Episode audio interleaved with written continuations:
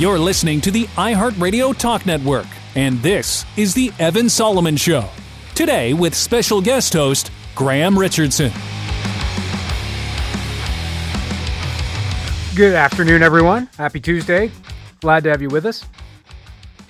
Evan is off on holiday, Yom Kippur.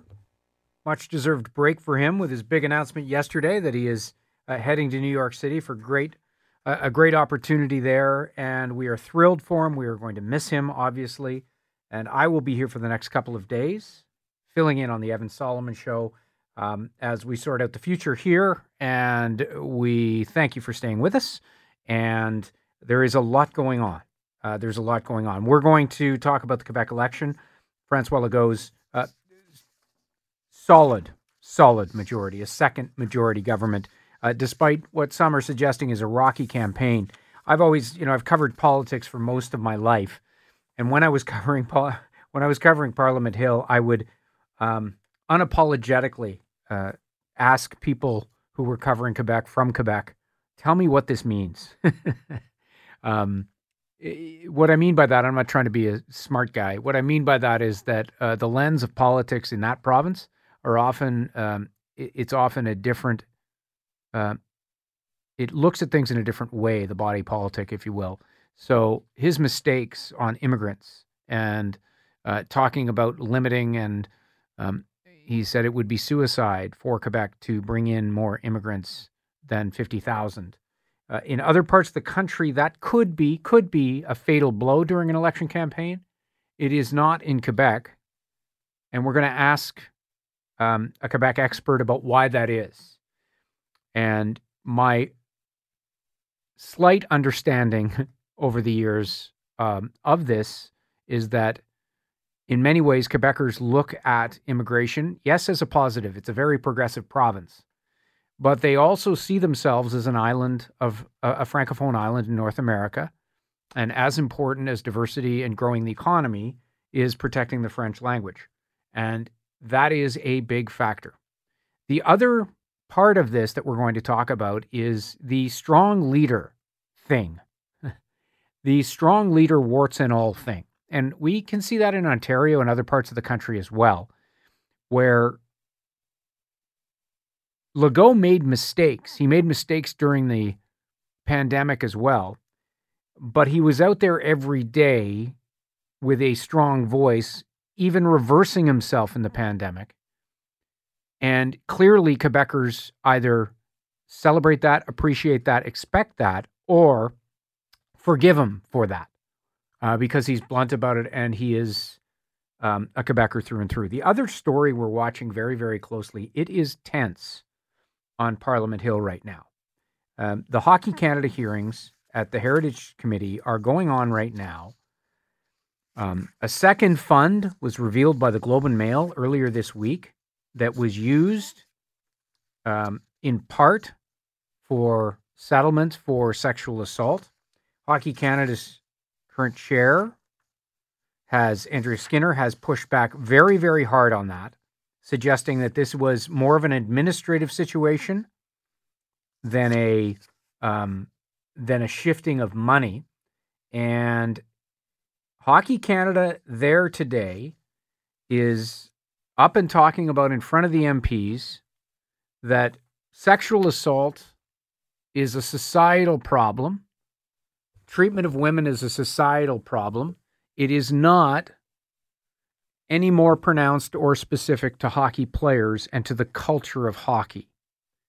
That that is what I heard at least partially from the current chair of the board at Hockey Canada, who is quite forcefully Andrea Skinner pushing back against the notion that hockey has a problem.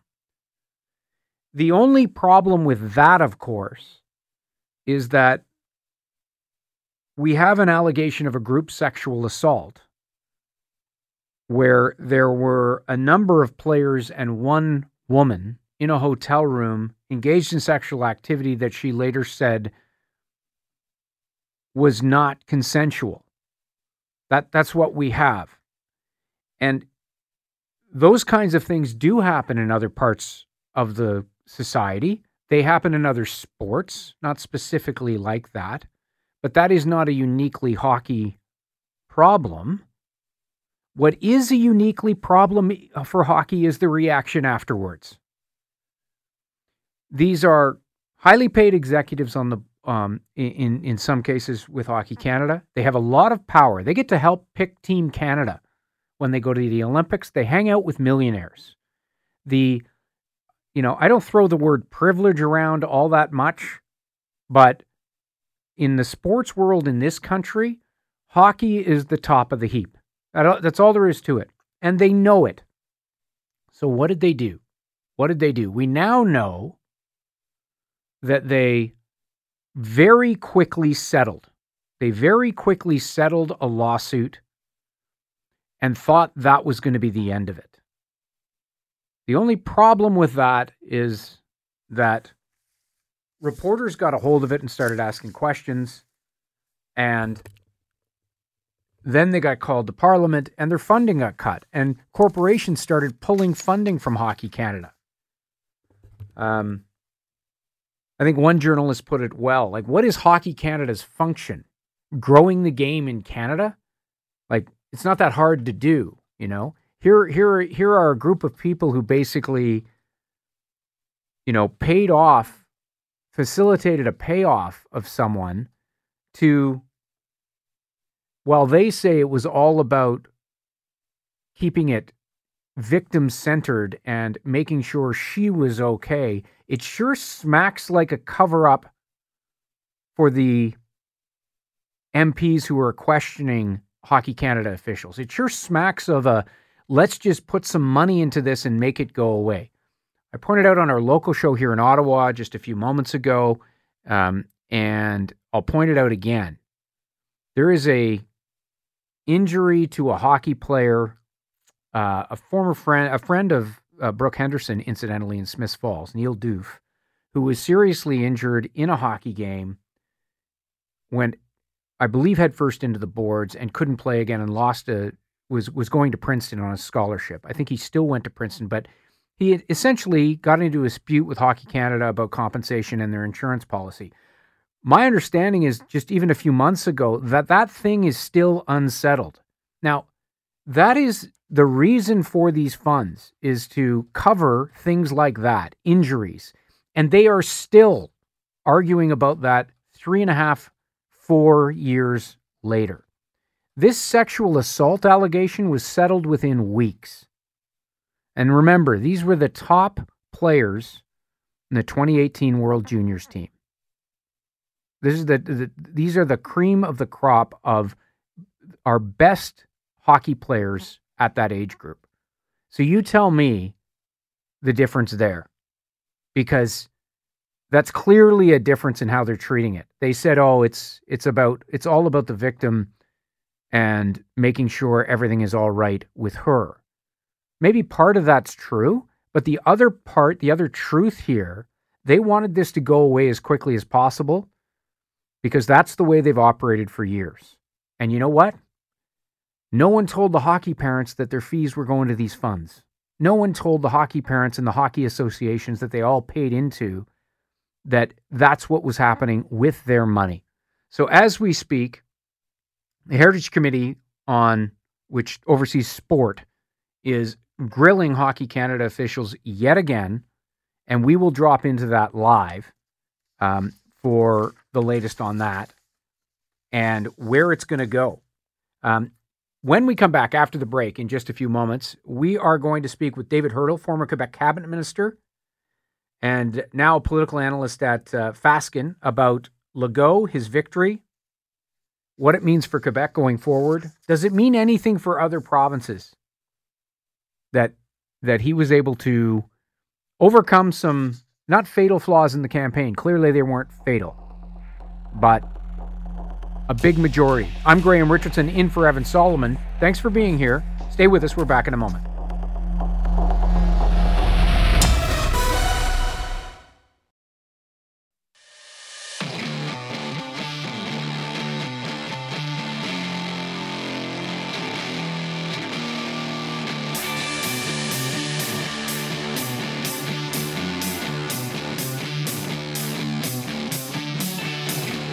It's the Evan Solomon Show with special guest host Graham Richardson on the iHeartRadio Talk Network.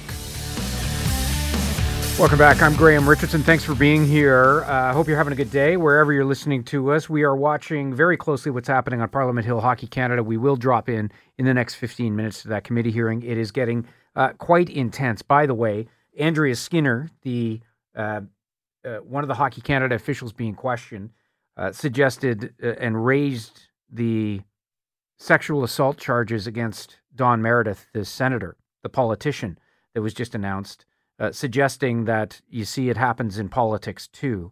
Um, of course, the MP's pointing out, yeah, but he was thrown out of the caucus. There was a criminal investigation. He was thrown out of the Senate, um, and the players have not faced consequences. So this is the kind of tension we are hearing in committee, and I will bring you that uh, when we can. We do want to shift gears slightly uh, to a very important part of the country, of course, Quebec last night, another majority government for um, Mr. Legault and the CAQ. Uh, 90 seats, 90 seats, um, up from 74 in 2018. Uh, David Heurtel, former Quebec cabinet minister from 2014 to 2017, is now legal counsel and political analyst at Fasken. He joins us on the line.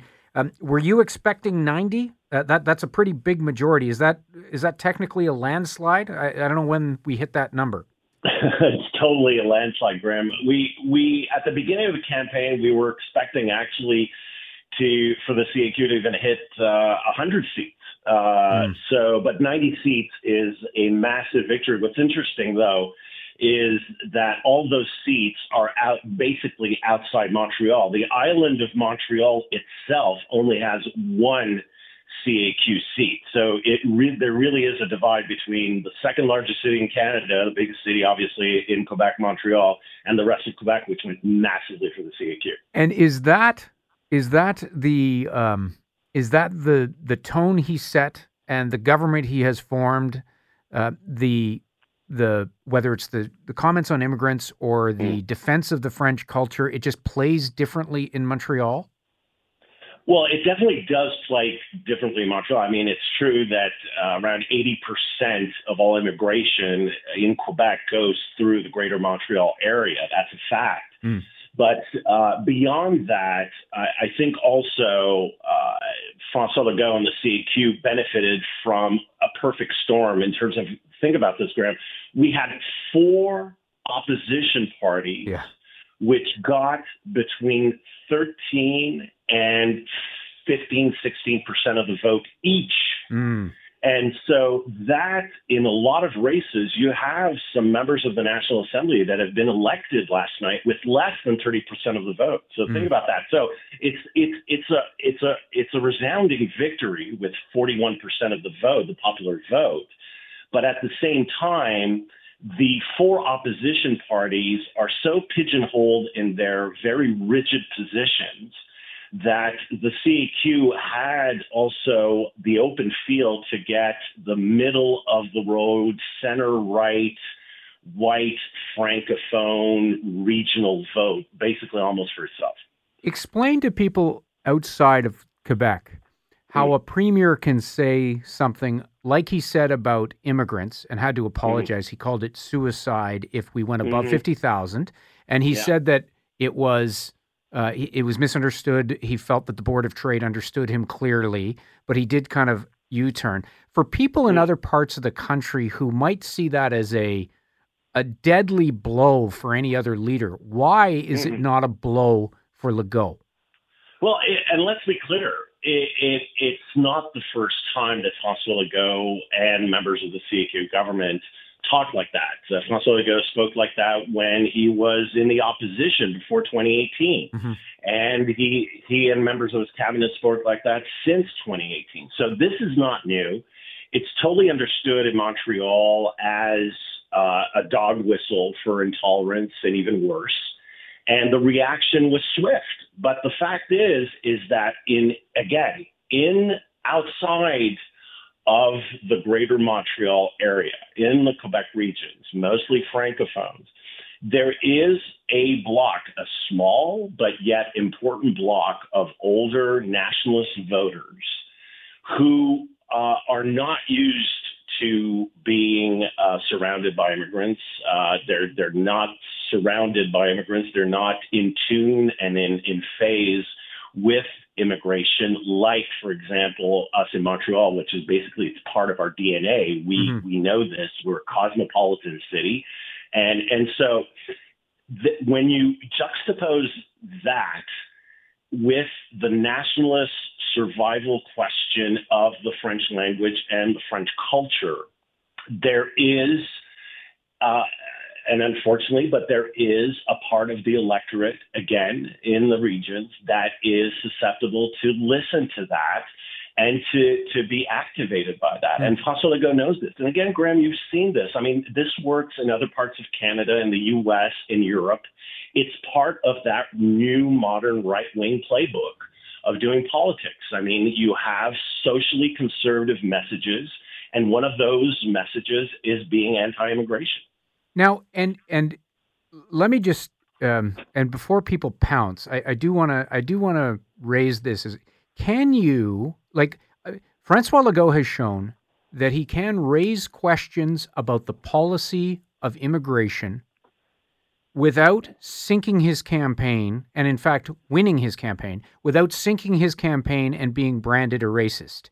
He is facing questions about his motivation, as you said, the dog whistle mm-hmm. part of it. Mm-hmm. And I'm wondering whether can anybody else in any other part of the country do that without being vilified. I think even um, I would even think Mr. Poilievre, as he mm-hmm. um, gets closer to an election, would be would need to be very very careful about what he says mm-hmm. about mm-hmm. immigration policy. But clearly, Legault is permitted to make those mistakes in a way that I would argue other parts of the country politicians do not have that leeway.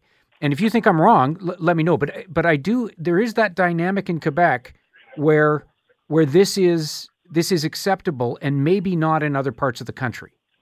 I, I agree with you, especially when you talk about Pierre Poilievre. I mean, just his wife. I mean, his wife is an immigrant. Yes. And and and and, and the fact is, is that I agree with you that in Quebec there is that part of the electorate. But again, I think he would not have been as successful as he was last night if there was more of a unified opposition. Yes. The fact is, yeah. is that again, I agree with everything you're saying, and he was vilified, he was criticized, mm-hmm. and in and the the fact is that in Montreal, I mean, the CAQ was almost completely shut out of seats in, mm-hmm. in in the Montreal area, and the fact is is that there is reaction and there will be consequences. I think this will not stay there. And uh, he's going to have a hard time, for example, with the federal government.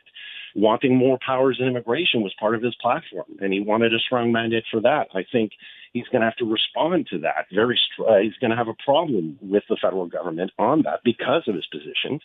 But at the same time, I, I think that because the opposition was so divided and and could not muster a, a united front against them. That allowed him, again, in a lot of seats in the regions to win with barely 30% of the vote with our first past the post system that is so not adapted to five parties, five competitive parties.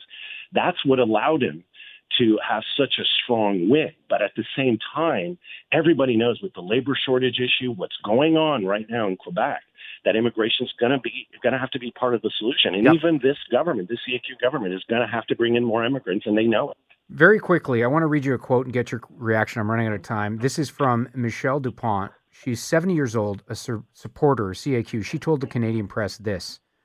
Um, she supports Legault because of his charisma, the humanity he showed during COVID, and his team. It's because of the platform, their values. It's above all the values that connect with me. I think a lot of Quebecers, she speaks for a lot of Quebecers. Would you agree? Not all of them. Speaks, not all of them. I think she speaks for some Quebecers, but I think it is an overwhelming minority of Quebecers, and it's not the, the, the current or next generation of Quebecers. I think Quebec is evolving towards a different direction, and that's something to be hopeful about. But again, a lot of older Quebecers in the region are still sensitive to that type of discourse, but it's moving in the right direction. It's going to take a bit of time. Thank you, David. Appreciate it.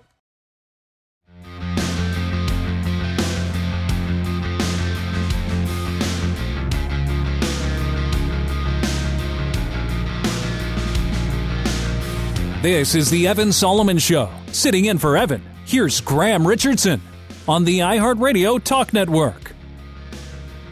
Welcome back, everyone. I am Graham Richardson. We are listening to Hockey Canada at the Heritage Subcommittee, which oversees sport in this country. The grilling MPs are um,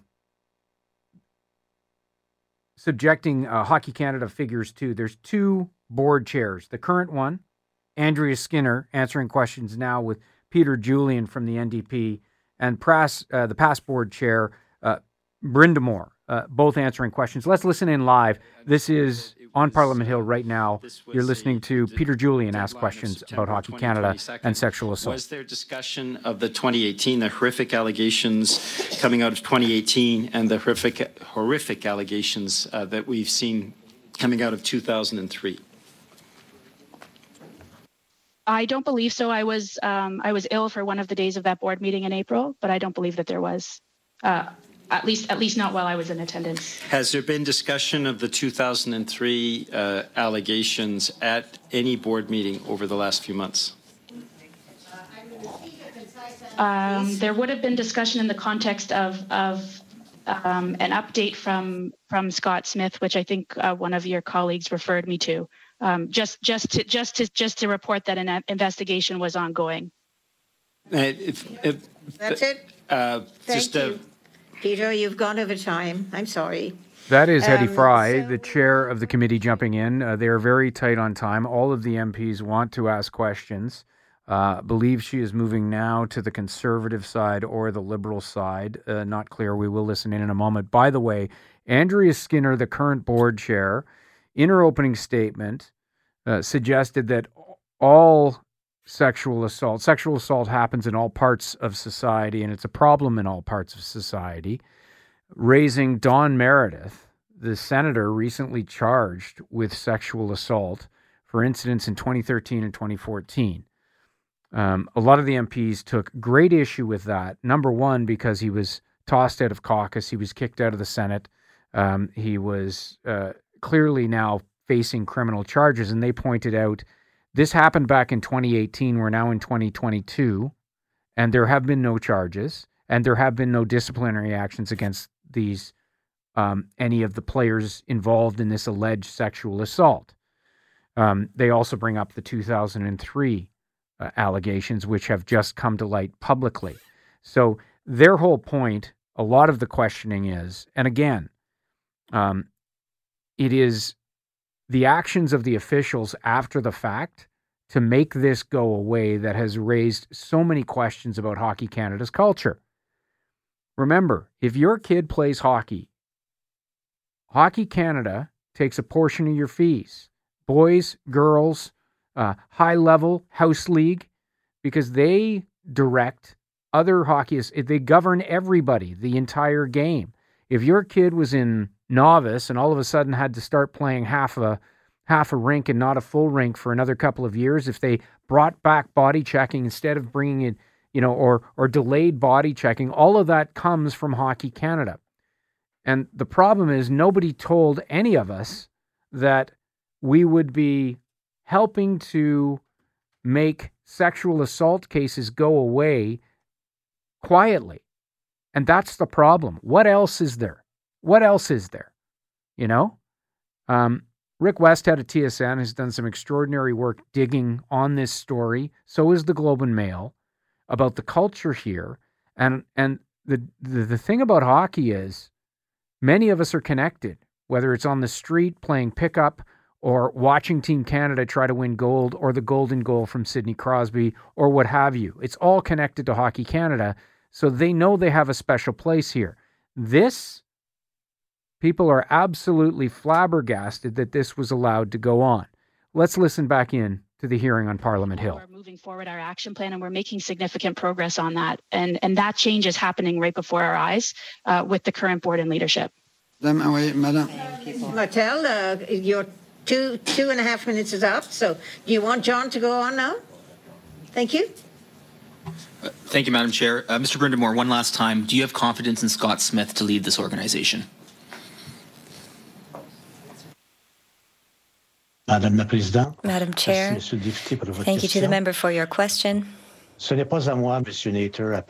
Nater, it is not my decision to make. You're asking my personal opinion. And Madam Chair, could you please direct the witness to answer the question? Could you please answer the question, Mr. Brind'Amour?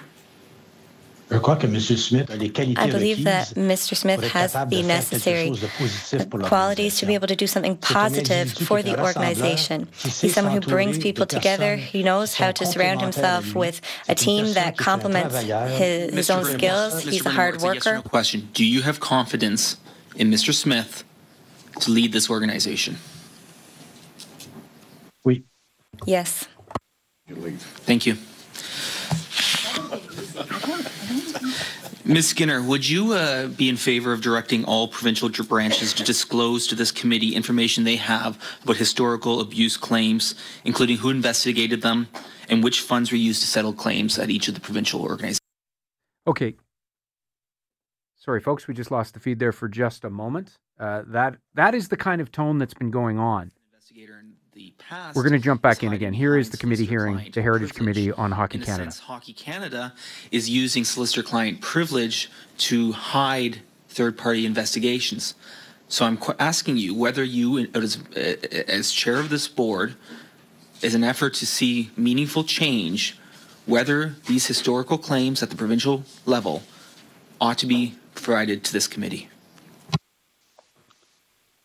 I, I would have to think about that, sir. And through you, Madam Chair, I would have uh, I would have significant concerns about privacy. I think that uh, the young woman involved at the center of the 2018 incident. Um, I think it's I think unfortunately this has been a much more public process than she would have envisioned, and so I'd want to think carefully about the ramifications of of what you've proposed um, from a from a from a complainant's or victim's right perspective and from a privacy perspective.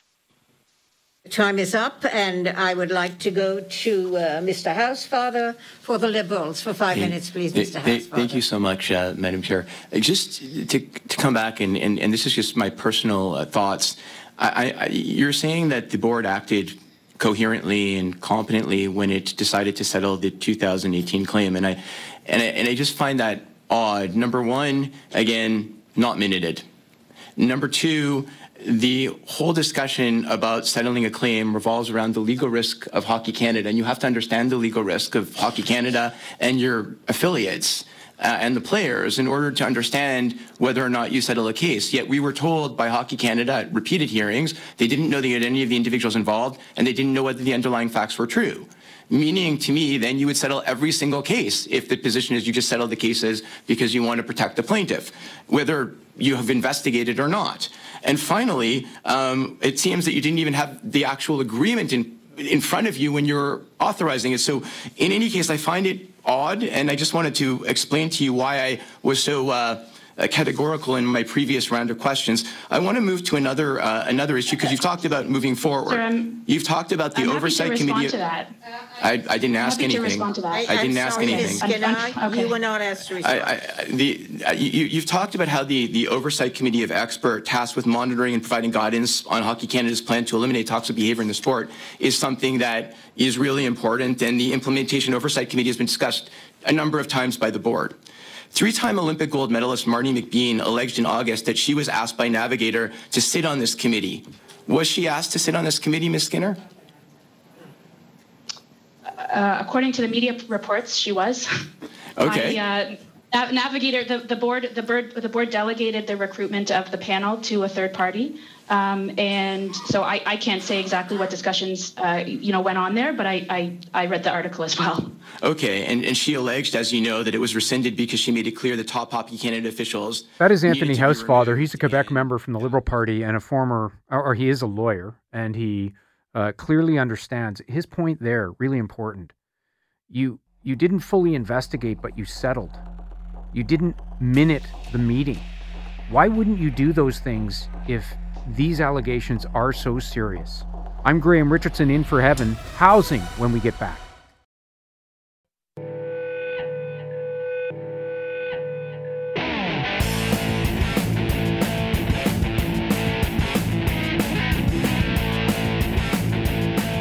The Evan Solomon Show continues today with special guest host Graham Richardson on the iHeartRadio Talk Network.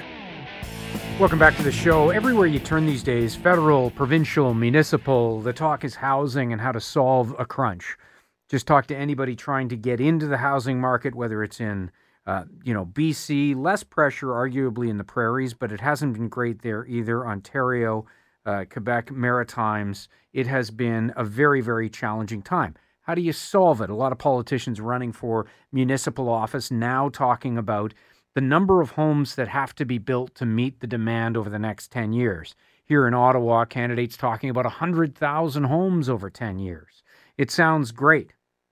What does it actually mean and what's it going to what's it, what what is going to be required to get it done whether you're in the GTA whether you're in Ottawa or you're in Vancouver to ease this and get more housing for people um, no matter what age they are Mike Moffat is a senior director, Smart Prosper- Prosperity, and assistant prof at the Ivey School of Business at Western University.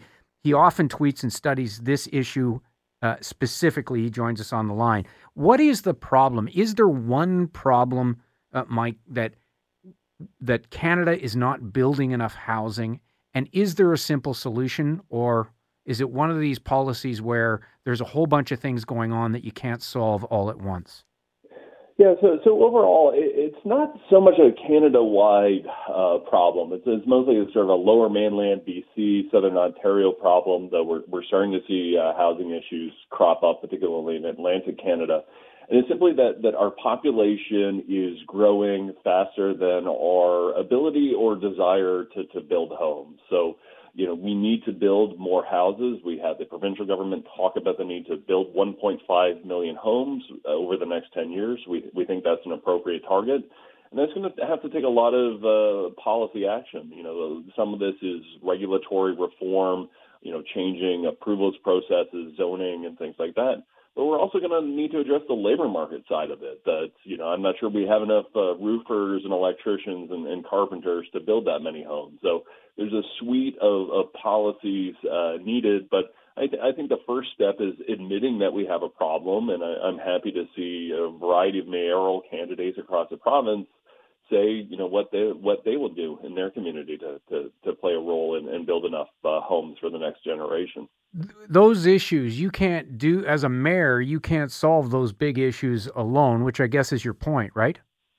Yeah, absolutely. So, I mean, there's there, there's four different sort of actors here. The you know the, the federal government, uh, you know, decides immigration policy and policies governing international students. The province has a lot of those uh, labor market uh, tools, you know, decides around rules around apprenticeships and so on. Uh, the municipalities play a role again with the uh, approvals processes, development charges, and so on and the colleges and universities play a role. Uh, a lot of uh, a lot of the housing needs are, are coming from from students. So it's this kind of classic Canadian problem where we have three levels of government and other actors in the system, and they don't always coordinate very well, um, leading to to situations like this.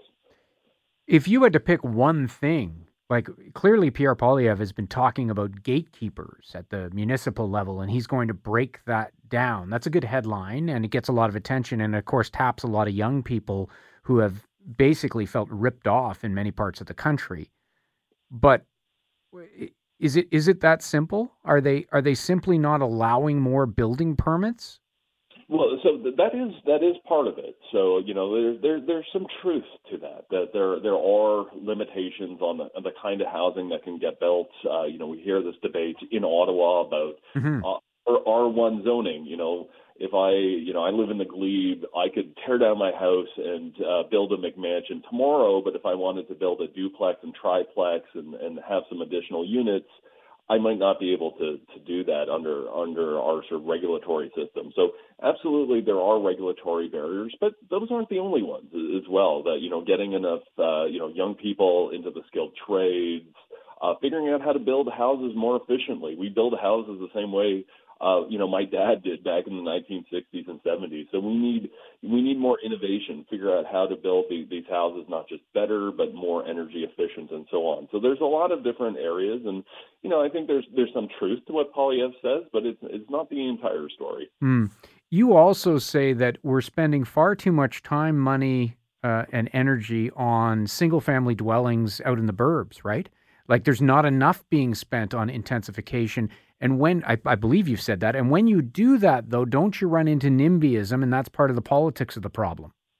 Yeah, that that that is uh, that is part of the politics, and yeah, overall we're we're pretty good in this province about building two things. We're good at building sort of giant towers with small uh, studio condo apartments, and we're pretty good at building single detached homes. It's all of that sort of missing middle um, that that's hard to build, and and some of that is NIMBYism, but I think that can be overcome. I think we need to find a way to show how housing reform helps existing homeowners.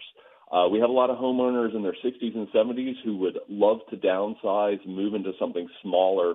Can we find ways to create more housing options for seniors, allow them to move into a smaller property and unlock those existing family homes? So I think we need to look for these win-win solutions. And if it turns into this battle between, you know, homeowners and people who would like to be homeowners, you know, you, you do encounter the, this form of NIMBYism. How far away are we? Let's take some of the problem places like the Lower Mainland, um, the GTA, parts of uh, parts of Ontario. Let's say, for an example, how far away are we from actually getting those young people um, who are in their earning years into their own homes, like like who are currently feeling completely shut out? How how long is it going to take to solve this problem? Do you think?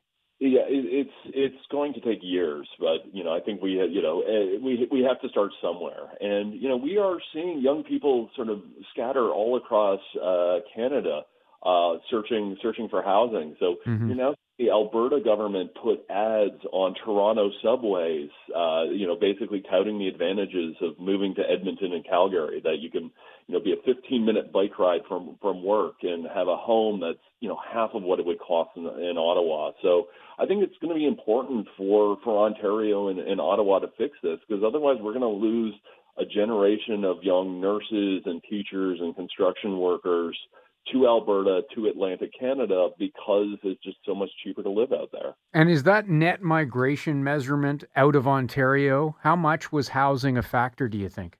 I, I think it's most of it. Uh, I think it's most of it. You know, people move for a variety of different reasons. Uh, you know, we do see people moving into Alberta because uh, oil prices are up, and that's creating jobs out there. But most of the migration seems to be housing driven. We we saw during the pandemic with people able to work from home and say, okay, well, instead of living in a tiny condo in Toronto, I can get a much bigger place in in, in a in a place like Halifax, get a yard uh, and, and save some money. So I think a lot of this migration that we're seeing over the last two to three years is that combination of housing prices and being able to work from home.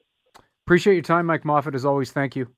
Oh, thank you for having me. All right. There is a big, big issue that is touching a lot of people, a lot of people listening. That's Mike Moffat. He's at the Ivey School of Business at Western University and focuses on housing. Follow him on Twitter, uh, Dr. Mike P. Moffat. Uh, a good follow. And uh, Uh, it cut through. He cuts through a lot of the the rhetoric and the politics of this. We've had campaigns here in Ottawa, you know, fighting over what the number is for the next 10 years. And he points out this morning, by the way, on Twitter, when you talk about housing starts, those are not housing finishes.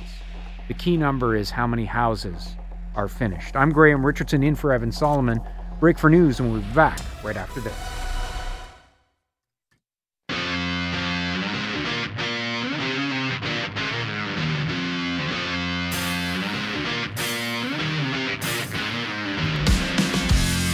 You're listening to the iHeartRadio Talk Network, and this is The Evan Solomon Show. Today, with special guest host Graham Richardson. Welcome back. I'm Graham Richardson. Thanks for being here. Uh, October 4th is a solemn day for many people in our Indigenous communities. Um, it is a day to demand action for missing and murdered Indigenous women and girls. Um, October 4th, there are Sisters in Spirit vigils held across the country uh, to mark the passing of these women and girls and the fact that many of them remain disappeared and the inaction in many cases and indifference in many cases of the authorities and generally the Canadian public until maybe a few years ago. And people would argue about that. Bridget Tolley is an Algonquin grandmother and founder of Families of Sisters in Spirit and joins us on the line. Bridget, thanks for being here. Thank you. Tell me about what's happening today and where you are and, and why it's so important today for you. Well, right now I'm on Parliament Hill sitting. We're having a vigil here for all the families of the missing and murdered Indigenous women and girls. And um, we're sharing stories and um, supporting each other here on the Hill. We have the ministers and we have um, senators and a bunch of other um, a bunch of other ministers here to come and support us. Um, you know, we've been doing this for a while now. It's 17 years we've been on Parliament Hill, and um, you know, we're looking for change. We need accountability, transparency, and big time change. So this is what we're asking for. After the various reports that have come out and a and a heightened public awareness, uh, I would argue, after inquiries some Canadians might assume that things have improved. Um, what is your perspective on that? Have they? Um, well, I've been doing this like for almost two decades mm-hmm. now, mm-hmm. and uh, for me, nothing has improved. You know, we're still asking for the same things. The only thing, the difference there there today is there's more missing and murdered Indigenous women. You know, it's happening more and more when it should be happening less and less. So we have a big problem, and you know, things we need to do something before you know, lots more go missing or murdered. What ha- this is what we want. We were we're you know we're actually looking at accountability from police here and investigating our cases the way they were investigated. I know some did a really good job, but others. um a lot of other cases, um, the police, uh, you know, families are trying to get answers or or anything, um, any any word on the investigations, and they're not communicating with us. Even my own case is uh, 21 years old. My mother's anniversary. This is one of the reasons why I'm here today. It's her 21st anniversary, and um, uh, there's three police forces in my mother's case involved, and um, I was so happy that th- this year that uh, in April the Minister of Indian Affairs of Quebec, Ian Lafrenière, came to my reserve along with the Montreal Police and uh, representatives from the um, Public Safety Minister's office. They came to apologize and to listen to our family on the reserve. So after 20 years of calling for justice and asking them to acknowledge my mother, they finally did and this meant a, a great deal to our family because they never talked about it or anything before. And just to have the acknowledgement was, you know, it was good. It was a good feeling for us. But yet, acknowledgement is not accountability. Mm. And what our families are calling for is accountability and transparency from the government and from the police because if we can't do this alone, you know, and we need to all be included in this, and the police have to be accountable to, along with the government, if we're going to get anywhere. You, the recommendation ain't going to work if just half of us are doing it, you know, half of us mm. are accountable. So we need accountable all the way, 100% true. We need unity. We need everyone to be involved. What happened to your mother? My mother was crossing the road um, at night coming home from uh, my sister's house, and she was in the middle of the road, the cops said, and they struck and killed her. She died instantly. And you believe, and the other families believe, that Indigenous women and girls are, particularly by law enforcement, treated in a different way than if those victims were white or from different communities. Yes, yes, absolutely. I can even, you know, it even shows in my own native police force. They have not spoken to us, and they have not, um, they have not came come and talked to my family, even when the. Sorry about that. That's okay. Even when the uh, minister came to the reserve to apologize to our family, our native police weren't there. So they didn't come, they didn't show up, nothing, and they haven't spoken to our family or tell us anything in the past 21 years. And even today, I don't even know if they'll help us or, you know, what what what happens. And this is what I'm fighting for now is to know what's going on with our police. You know. with and, our own police. And this is all police forces there, not just the RCMP or Ottawa Police. It's Native Police Forces, provincial police, all police forces. And and quickly, I, I've just got a couple of minutes left. When you talk about accountability from police, what do you mean? I'm talking about the way they do our cases. Like, for instance, in my mother's case, there were three police forces involved, and um, the brother of the cop that killed my mother was in charge of the scene. And there's so much conflict of interest, and there was jurisdiction issues and coroner issues, and everything was wrong in my mother's case. They uh, they shut the, well they my mother's case was open for three months only and they never even told the family or anything. It was closed. I only found out about it like a year later so stuff like this and there's a lot if you if you paid attention yesterday to the press conference mm-hmm. the families were talking about this you know and this is this is just a handful of families that were on yesterday you know, we have this happening in every province, territory, everywhere, you know. Bridget, appreciate your time today. Thank you for coming on. Oh, thank you for having us. You know, it's an honor and a pleasure to do this, and we need to help each other. You know, we have to do this. I'm calling for unity. You know, all of us, we can't do this alone. You know, all of us, all of us together, unity. Bridget Tolley, an Algonquin grandmother, and founder of Families of Sisters in Spirit. Thank you. Thank you. Kitchimi Gretch, everyone. Pretty simple ask, right? Lots going on, lots of off ramps on this story. Yeah, but things are getting better. Yeah, but whatever it is. But you and I all know if this was, if these were missing girls and women from a suburb in BC, Alberta, Ontario, or Nova Scotia, or Quebec. And they happened in the numbers that are happening off reserve and off Indigenous communities.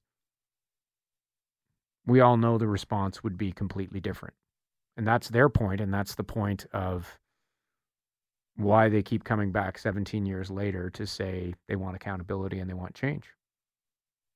It's it's a it's a pretty basic ask that treat these missing women and girls, regardless of their circumstances, um, just the same as any other missing women and girls or people. And um, clearly, from Bridget's perspective and many of the uh, families of Sisters in Spirits perspective, uh, not enough has changed. The approach has still been the same. Can you imagine you lose someone and the police don't talk to you? Someone is, is, is killed or murdered or disappears and they just don't return your calls. Like that's and and I, am taking what she said at face value because that's I've I've heard that over and over again that they cannot penetrate and just get simple, basic answers. Hopefully that changes. I'm Graham Richardson in for Evan Solomon. Stay with us. We're back after the break.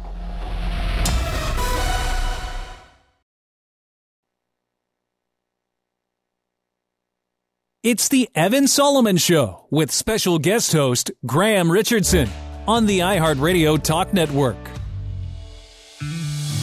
Welcome back to the show. We're going to ease things up a little bit here. We are heading into one of my favorite holidays Halloween.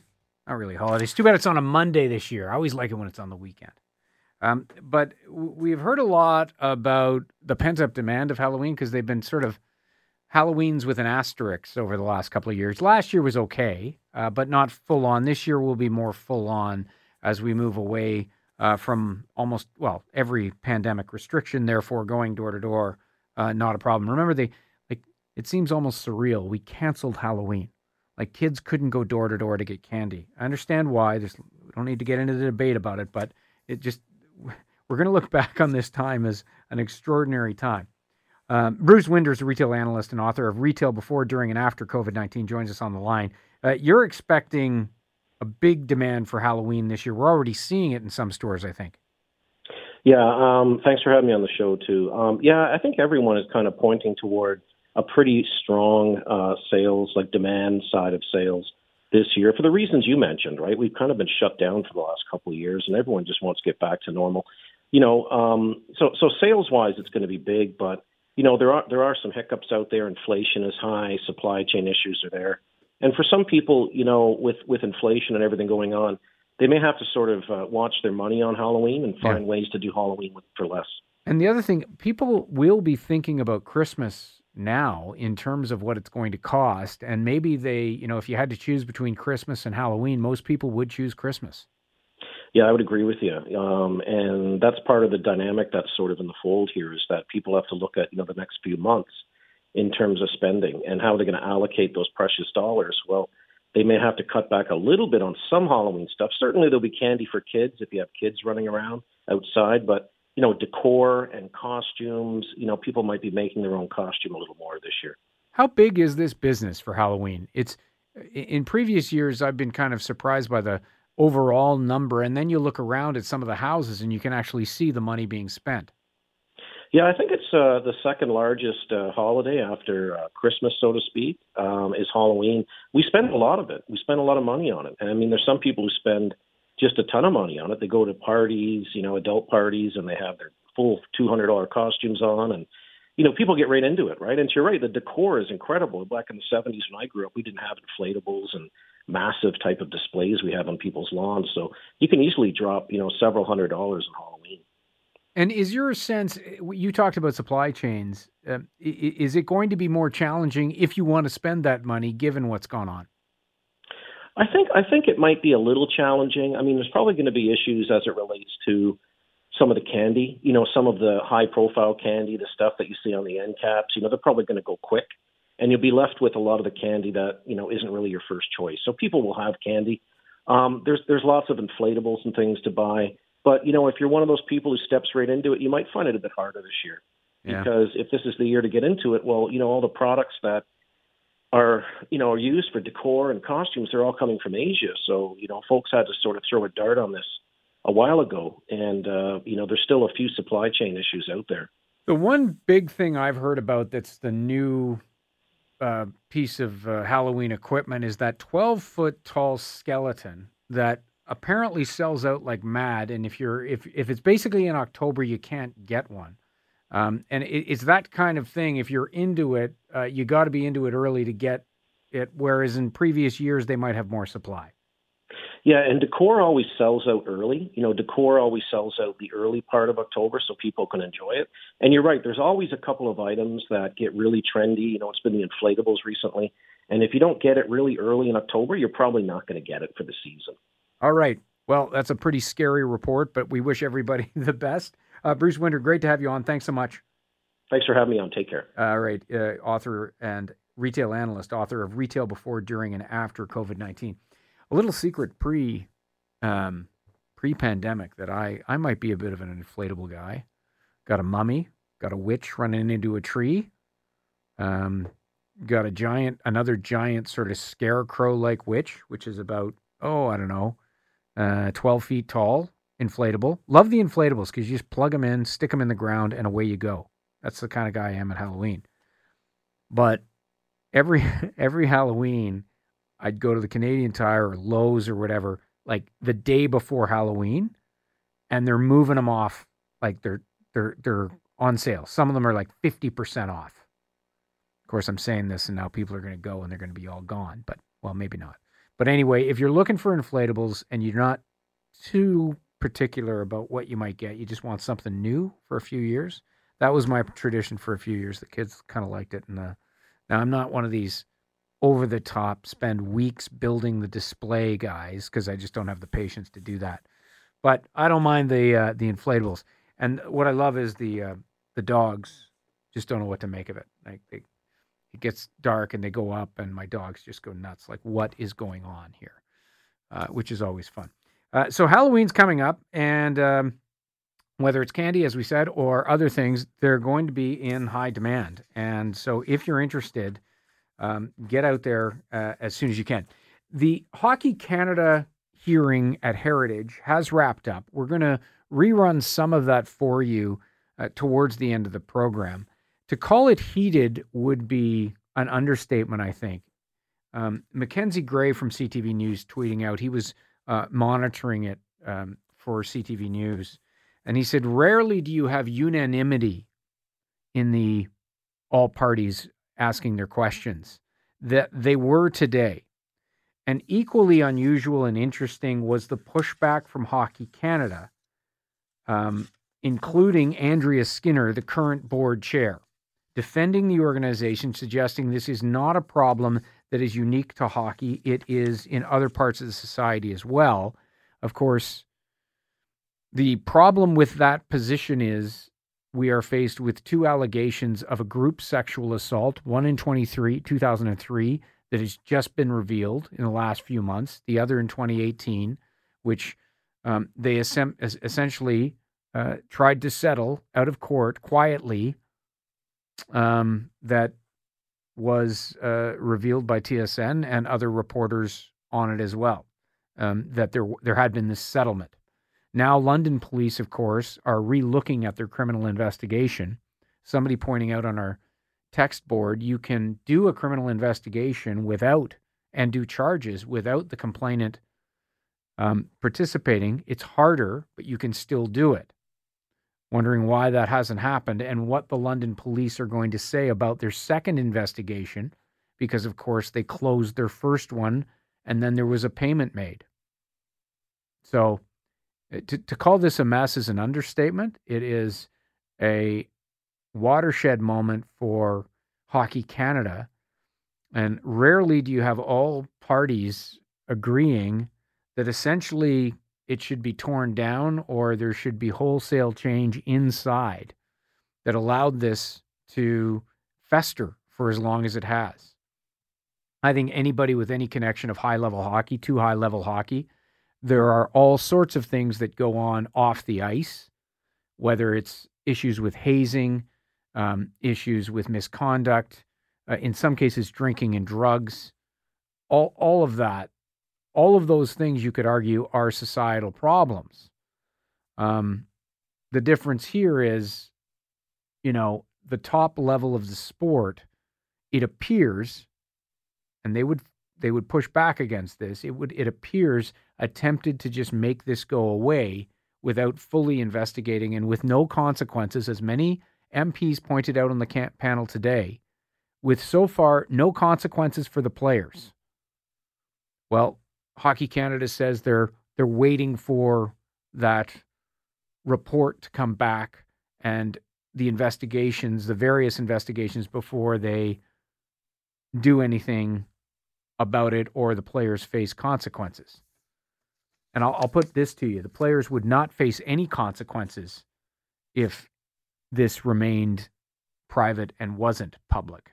But in this day and age, that's virtually impossible.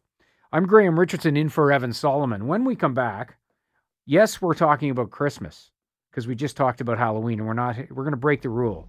Usually you wait for Halloween to talk about Christmas, but this is a fun one, the top toys of 2022. You can weigh in as well. Stay with us.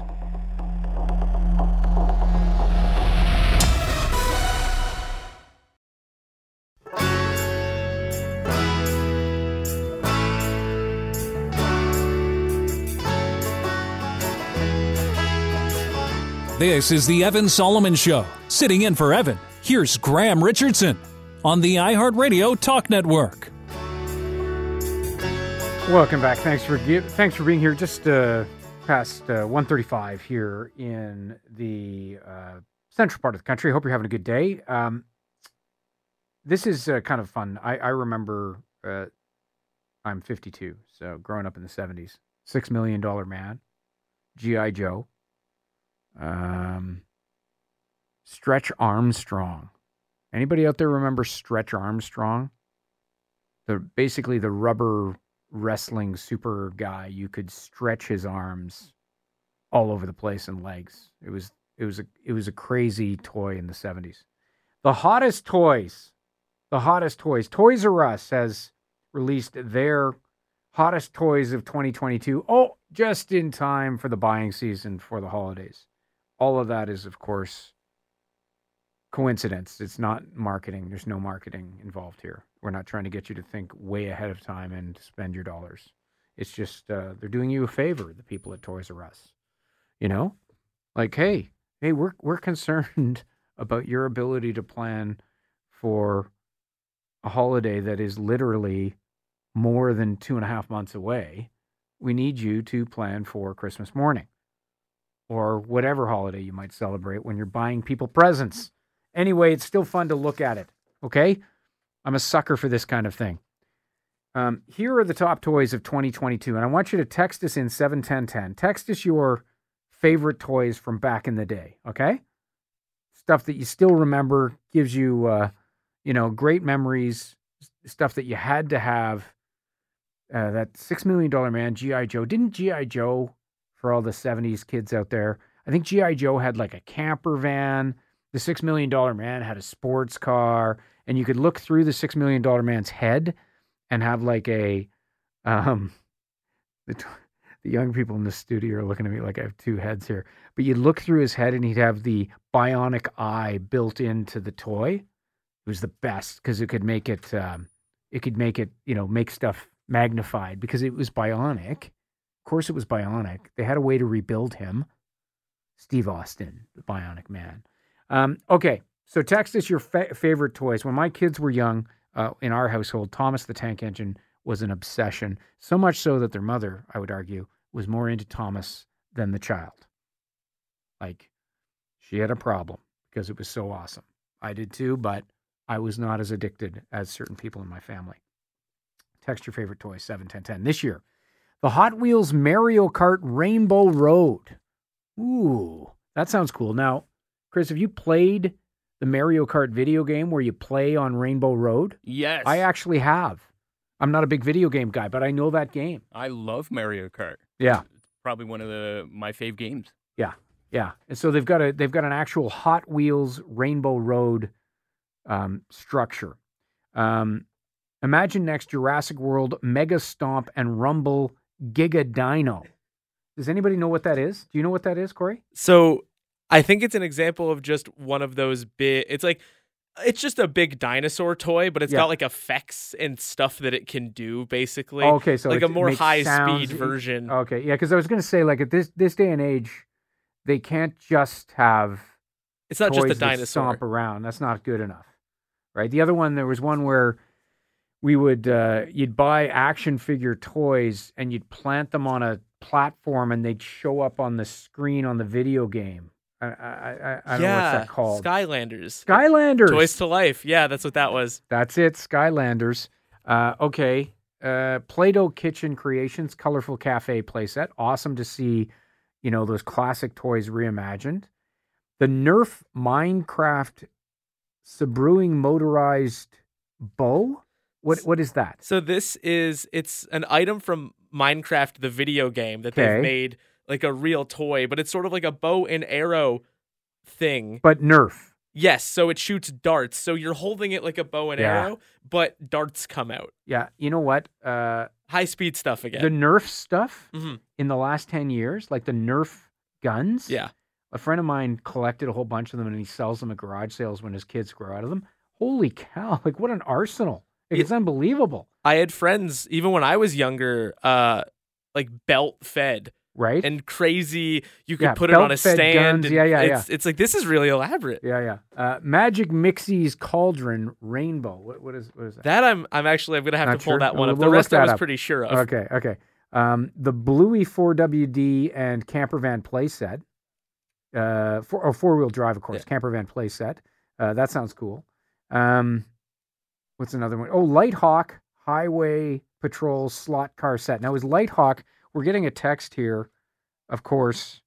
Um, somebody's mentioning Lite-Brite in the 70s. Yes, the Lite-Brite. Remember the Lite-Brite? Yeah. What is Light Hawk Highway Patrol slot car set? Do we know? So it's a similar thing to what you're saying. I just I just pulled it up so I could have the image, but it's like a classic sort of throwback slot car set. Like you have the little trigger and you pull that and you set up this slot track. cars were fabulous. Yeah. Yeah, there were two competing types of slot cars. Oh, those were amazing. Yeah, and this is a little police chase setup. So you've got the guy trying to get away. Yeah. Oh, we got some great texts. I I I, I triggered some of my age group. Yeah. Evel Knievel. the Evel Knievel stunt cycle. I still have it, Mark. Yes, Mark. Uh, and I think the action figure for Evel Knievel was that the one with the car, uh, the cape on it. And for you youngins out there, he was a daredevil. He had a cane, a diamond encrusted cane. He would walk through Vegas and he'd actually jump the Grand Canyon in a rocket, like in real life. And then they, you know, just look up Evel Knievel. It was fantastic. Um, the uh, we're also getting uh, hockey on the street. Yeah, the Power Rangers. Uh, Magic Mixies is is super awesome. Somebody likes that. And Smash Up Derby. There's another fabulous toy. So anyway, um, have a look at it. Toys R Us is out with fabulous toys uh, for 2022. Uh, do you follow these lists? Uh, yeah, it's keep an eye on them. It's fun to look at it, and yeah. then you open a lot of them up though, and your eyes get big when you go, "Toys are expensive now, uh, man, oh everything, man, everything." But it is funny seeing like you know the slot car example where it's like that's back. It's 2022, and we're they're like we can get a slot car out there. Getting oh, remember Operation? Absolutely, Operation or Battleship. Yeah, you sank my battleship. Also, uh, I'm getting a couple easy bake ovens. Absolutely. Um, and Baby Go Bye Bye was a doll in a pink car. All right. There's some of the toys from classic times. Um, I will say, too, as well, you know, given everything that kids have at their fingertips now, it is just, it's like a different world, right? Like, um, and, and the other thing, too, is I, I, I, I'm dating myself here, but I distinctly remember the catalog arrives, you know, like a long time ago, not anymore, but the catalog arrives like, trying to figure out what you want for Christmas as you a kid. circle it in the book. It took forever, right? Everything was slower. Now it's like click, click, click. It's on. You know, uh, it's it's done in a different way with Santa. So anyway, um, oh, Big Jim. Big Jim, yeah, that's another one. Big Jim. Oh man, memory lane here. Okay, nobody nobody texted in about Stretch Armstrong, but I, I swear that was a well. You look it up; it's on the internet. Stretch Armstrong. Um, when we come back, I'm Graham Richardson in for Evan Solomon. We're going to redo and, and re-listen to the um, the Heritage Committee, Heritage Subcommittee that is overseeing Hockey Canada and sport, and the very tense uh, two hours of testimony that uh, finished just a few moments ago, um, with hard questions to Hockey Canada, demands that the leadership step aside and that the culture of the place be completely revamped from top to bottom, given the um, intense scrutiny over these payments made and the fact that it was not disclosed to people who had essentially paid for these funds through their hockey fees, that the funds were essentially used in some cases to settle sexual assault cases, including the allegations against the uh, 2018 World Juniors team and now new allegations which have not been settled or uh, investigated. They're being investigated by Halifax police the 2003 World Juniors team. So a, very, very difficult uh, and tense committee meeting. The parliamentarians rarely on the same page, all parties asking very similar questions. We'll hear some of that when the Evan Solomon Show returns. I'm Graham Richardson. Stay with us.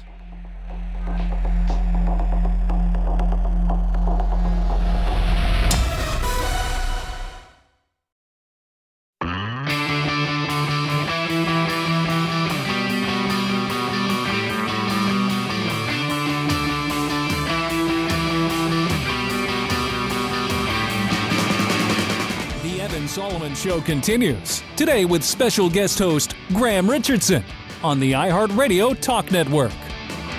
Welcome back. Just before we move on, uh, I was I was talking about the top toys of 2022, and I mentioned Stretch Armstrong. We're getting a lot of memories of Stretch Armstrong from the 70s.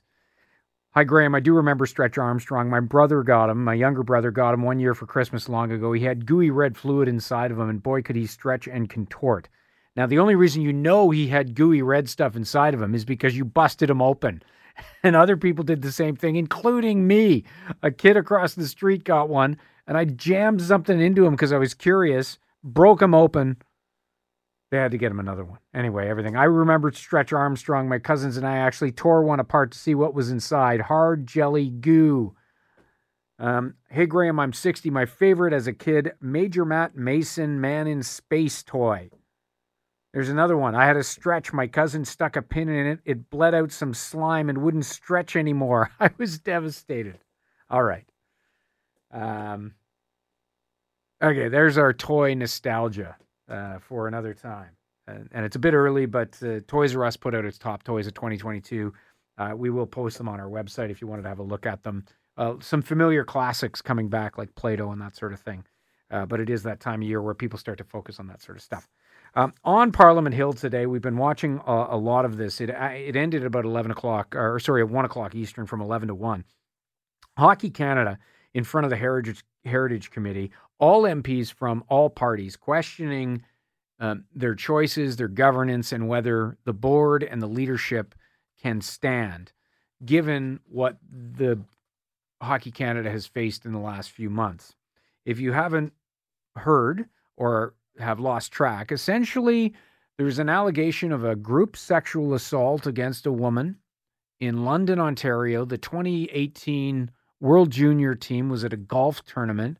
Several members of the team were allegedly involved in this. At the time, police, uh, the, the, complainant did not go to police or um, wasn't pressing particularly hard for a full criminal investigation. Um, and the police looked at it and then didn't press any criminal charges. The complainant did sue, and there was a settlement that um, became public because Rick Westhead dug around and found this, and that's when that's when the storm hit. Sponsors have left, governments have cut funding, Hockey Canada defending strongly again today, particularly the interim board chair, Andrea Skinner, under intense questioning from MPs. This is near the end of the hearing today. This is Liberal MP Tim Louis getting a chance to ask questions of Skinner, and let's listen in before we head away.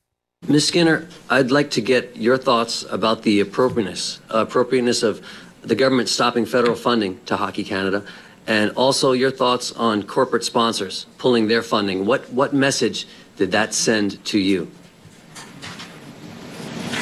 Uh, thank you, Madam Chair. It, it uh, I think it sent a, sent an impor- uh, a message of, you know, the degree of importance um, that uh, that hockey plays uh, amongst members of, of the public, and um, I, I think it's it's compelled Hockey Canada to be better at communicating and more transparent, and I view that as a positive thing. I want to say for the record, then this funding was pulled before the story came out about the newly revealed Participants Legacy Trust Fund, which Hockey Canada never mentioned. That's something that uh, didn't didn't uh, come up in previous testimony. Do you see that perception of that loss of confidence?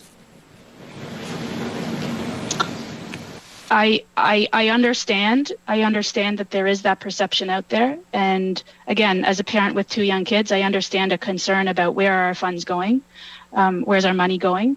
That that participant legacy trust fund has been fundamentally misconstrued, and I've I've tried to address that in my in my comments today. Okay, well, and it's you, you, mentioned our children, that's that's primarily why we're here. We're looking out for our, our children in our communities. It's apparent from the testimony and in previous testimony that that the perception is that we as a committee, uh, journalists, Canadian public, we all have to pull this information out in an extraordinary way. Testimony from you, uh, journalists digging for the truth. The message is somehow being sent that it's our responsibility to keep digging uh, until we get to this truth how can I go back to my community? How can we all go back to our communities? Let the people know, the parents know, that it's safe for them to enroll their children in hockey and that part of their hard earned money that they've been paying for their children to participate in sports seems to have been used to pay off sexual assault cases. Madam Chair, I, I, think I think you can commend them to my transcript of, of this proceeding. Um, I think that there are there is messaging on our website, including messaging that I drafted, that seeks to reassure parents out there in particular um, that that some of the information that they understand uh, may not be may not be the may not be the truth. And so I, I think you know this continues to be the game that that many of us have grown up and loved and we're trying to make it better and we're working hard to do that. And we've got an open line of communication with members of the public our members with our sponsors. Uh, as i mentioned we've been having town halls and focus groups. We're moving forward in a positive direction. Okay thank you. I'm not sure that today's testimony has instilled that confidence. That was the tone from Hockey Canada, in particular from Andrea Skinner. The perception is wrong. Sexual assault is a problem all over society. It's not just a hockey problem. And as you heard the MP there talking about the fact that it's like pulling teeth, essentially, I'm paraphrasing, trying to get information from Hockey Canada, when in fact, kids' fees, parents' fees for hockey went into these funds and they were secret. That's a truth.